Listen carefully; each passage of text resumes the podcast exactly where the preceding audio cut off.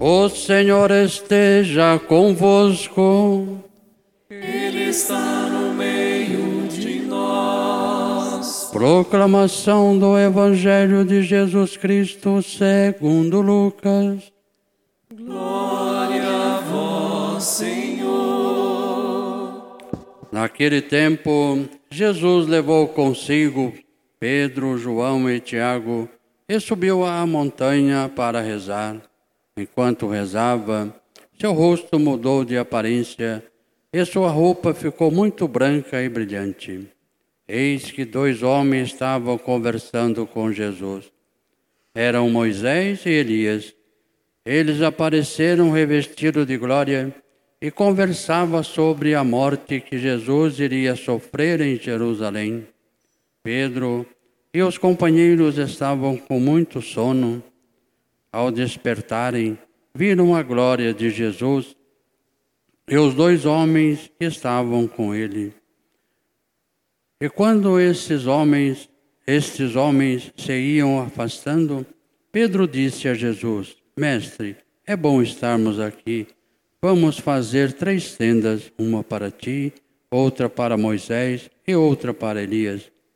Pedro não sabia o que estava dizendo. Ele estava ainda falando quando apareceu uma nuvem que os cobriu com sua sombra. Os discípulos ficaram com medo ao entrarem dentro da nuvem. Da nuvem, porém, saiu uma voz que dizia: Este é meu filho, o escolhido. Escutai o que ele diz. Enquanto a voz ressoava, Jesus encontrou-se sozinho. Os discípulos ficaram calados e naqueles dias não contaram a ninguém nada do que tinham visto. Palavra da salvação. Glória a vós, Senhor. Queridas irmãs, queridos irmãos, sempre no segundo domingo da quaresma nós ouvimos o relato da transfiguração do Senhor, conforme os evangelhos sinóticos, e esse ano o evangelho de Lucas, os três evangelhos que são bem parecidos: Lucas, Marcos e Mateus.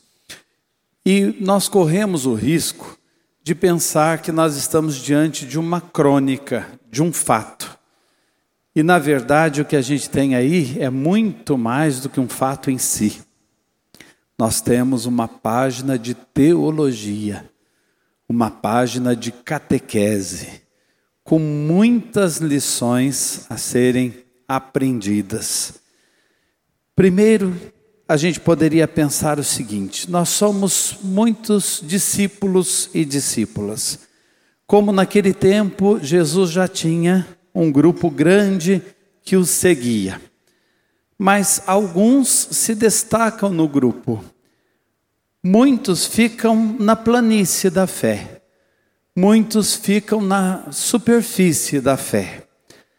Mas outros sobem a montanha. Outros crescem na fé e vão descobrindo cada dia mais o sentido da fé. E nós podemos pensar nesse sentido com respeito a Pedro, Tiago e João. Os outros ficaram lá na planície e esses três deram um passo a mais. E como é que a gente dá um passo a mais? Talvez você pense assim: eu quero sair também do meio da multidão. Eu quero crescer na fé. Eu quero fazer essa experiência. E aí nós temos algumas dicas. Primeira coisa, deixar-se acompanhar por Jesus ir com Jesus. Nós só vamos conseguir subir a montanha e vamos crescer na espiritualidade à medida em que somos acompanhados por Ele, à medida em que deixamos nos acompanhar. Como a gente diz numa canção que a gente sabe até de cor: tomado pela mão com Jesus eu vou. Segunda dica que está presente aí colocar-se em oração, colocar-se em constante diálogo com Deus. no decorrer da nossa vida, nos nossos encontros pessoais com Deus, sendo conduzido por Jesus num diálogo com o Pai, sendo conduzidos por Jesus na força do Espírito Santo, como foi a vida de Jesus. Terceiro ponto, terceira dica: aceitar subir a montanha. Subir a montanha significa ir para o lugar de Deus. Subir a montanha significa colocar-se diante de Deus. Rejeitar o chão-chão da vida, no sentido, eu não quero ficar só aqui ao resto do chão. Eu quero subir. Eu quero elevar a minha alma, purificar meu coração. E é o significado da montanha nas Sagradas Escrituras. Subir a montanha nesse sentido, para colocar-se onde Deus está, no lugar onde Ele está e na presença dEle. E por que que na planície não dá? Porque na planície, que significa a nossa vida, nós vivemos uma correria frenética. Nós vivemos um dinamismo muitas vezes desumano. Nós somos bombardeados pelos nossos celulares. Nós temos o tempo todo barulho em torno a nós e não conseguimos contemplar a face de Deus. É preciso então dar passos a mais para a gente contemplar essa face e entender os mistérios de Deus de um modo especial revelados na pessoa de Jesus. E o que é que Jesus tinha revelado aos discípulos antes de subir a montanha? Que ele iria sofrer muito por nós. Na verdade, esse domingo que lembra a transfiguração é para nos preparar para a Páscoa. Para chegar na ressurreição, nós precisamos passar pela paixão. E tem até um provérbio popular: ninguém chega no domingo de Páscoa sem passar pela sexta-feira da paixão. Assim é a nossa vida. Mas quando a gente pensa nisso, a gente rejeita um pouco essa ideia. Vocês sabem que, em termos até de símbolos, os cristãos dos primeiros tempos rejeitavam a cruz, no sentido de ser o sinal do cristão. Eles usavam a âncora, que é sinal de esperança é sinal do cristão. Eles usavam aquele PX que a gente conhece até hoje. Eles usavam outros sinais e não da cruz, porque tinham dificuldade de encarar que o sofrimento faz parte da missão e que Jesus ensinou isso e mostrou isso com a vida dele aos seus discípulos para que nas horas de angústia, nas horas de dor, ninguém se perca, mas entenda, a gente vai vencer. E é preciso passar por essa trajetória, faz parte do mistério da nossa vida. E quando a gente faz essa passagem, tomado pela mão de Jesus, rezando e subindo a montanha, a gente vai conseguir enxergar mais longe, perceber aquilo que que Deus quer de nós. Mas é difícil encarar, é difícil. E o Evangelho mesmo mostra que é difícil. Aparecem Moisés e Elias conversando com Jesus, o rosto de Jesus se transfigurou, então aquele rosto do servo, do servo dos servos, do homem que falava da paixão e do sofrimento, agora está cheio de glória mas Moisés e Elias estão conversando com ele exatamente sobre a paixão. Estão conversando com ele exatamente sobre a vida doada, sobre a vida entregue, sobre a vida ser colocada a serviço. E esse papo é difícil da gente escutar. Às vezes você vem aqui para a igreja meio cansado, padre, eu estou cansado da missão. Padre, eu estou cansado um pouco lá no meu casamento, ou com os problemas da minha família, ou com a rotina da minha vida. Eu ando meio estressado com todas essas notícias, com tudo de negativo que chega, preços que aumentam. Eu estou meio desanimado, não sei às vezes por onde andar. E você chega aqui na igreja para contemplar a glória de Deus e saber nós passamos por tribulações, passamos por provações, mas nós chegaremos na glória de Deus. Só que ouvir esse discurso, repito, é cansativo. Tanto é que os discípulos dormiram. Por isso que nessa página de catequese está acontecendo uma visão ali maravilhosa, mas o assunto é complicado, é difícil e os discípulos dormem. Tem gente que diz assim: ah, eu queria dormir e acordar depois que esses problemas tivessem sido resolvidos. Ai, se Deus me desse a graça de dormir agora e dar um tempo para que tudo se coloque no lugar e depois eu acorde. Nós sempre carregamos essa tentação dentro de nós. E é importante a gente se manter acordado. Tanto na primeira leitura aparece Abraão dormindo na hora que Deus passou, e no Evangelho, os discípulos dormem enquanto está acontecendo aquele momento maravilhoso ali da transfiguração do Senhor. E quando Pedro acorda, ele vê Jesus resplandecente de luz.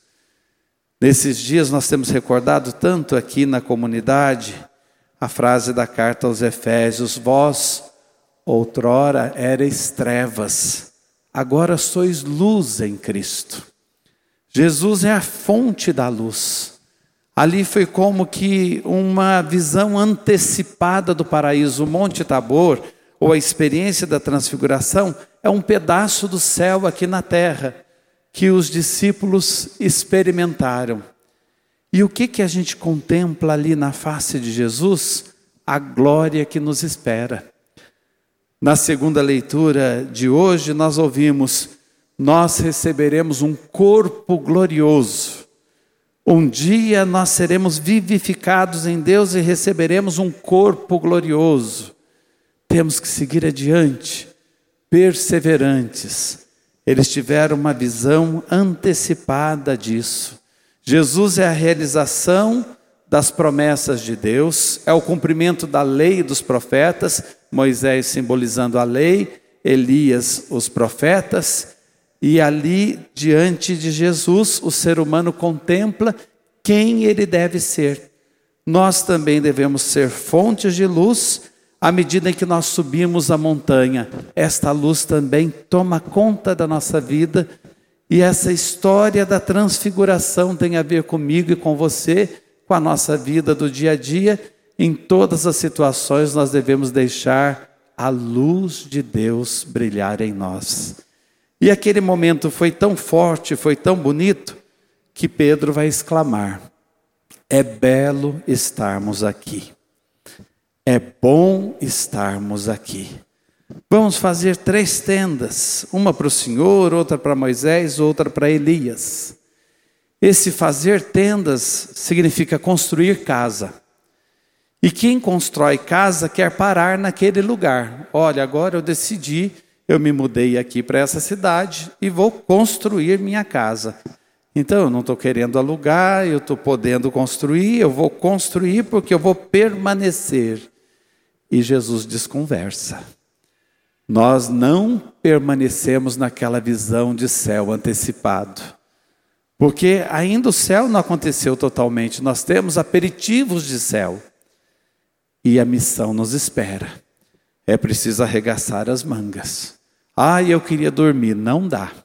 Ai, eu queria ficar só aqui e rezando então na montanha, porque aqui é melhor. Mas essa semana nos espera. Os desafios da vida nos esperam. E nós encontramos forças em Deus para a gente dar conta da missão. E qual o segredo para a gente dar conta da missão? Descer a montanha, voltar para a planície, mas sempre tomado pela mão de Jesus, sendo acompanhados por Ele. E qual o segredo para a gente não errar depois que a gente descer a montanha? Deus mesmo, Pai, aponta Jesus e diz: Este é o meu filho amado escutai-o. Está aí a receita da nossa vida. Está a receita para a nossa quaresma, está a receita para a nossa caminhada de fé. Olhar para Jesus, reconhecer nele a glória de Deus, e a glória de Deus passa pelo serviço e pela doação e pelo sacrifício, é a sorte que nos espera, é o que Deus tem preparado para nós, e para a gente não errar o caminho, escutar o que Ele nos diz, escutar a palavra, nos alimentar da palavra, nos enriquecer com essa força da palavra, como nós estamos sentindo aqui nessa meditação do Evangelho. E aí a vida vai dar certo. Por fim, uma última curiosidade desse Evangelho. Quando o Evangelho é proclamado na liturgia, normalmente a gente começa proclamando naquele tempo. Só que não está escrito isso no Evangelho. Lá no Evangelho de Lucas, e você pode pegar para você depois confirmar isso que eu estou dizendo, está escrito assim: oito dias depois. Começa não naquele tempo, mas dizendo oito dias depois. O que, que significa esse oito dias depois em Lucas? Oito dias depois que Jesus tinha proclamado a sua paixão, que ele iria sofrer por nós. Mas o número oito tem outro significado. O número oito é o domingo no Evangelho, é o dia do Senhor. Oito dias depois, os discípulos foram acompanhados por Jesus rezar no alto da montanha. O que é que nós estamos fazendo aqui? Estamos no oitavo dia, estamos no domingo. Estamos no dia do Senhor e para o judeu, como também para nós cristãos, o sábado já é o domingo. Sábado à noite já é o domingo, por isso que a missa de hoje já é dominical. E nós estamos exatamente na nossa montanha, no lugar que Deus preparou para nós. Fomos trazidos na força do Espírito por Jesus e aqui estamos contemplando a glória dele através da Sua palavra. Este é o meu filho amado, escutai-o todos vós. Amém.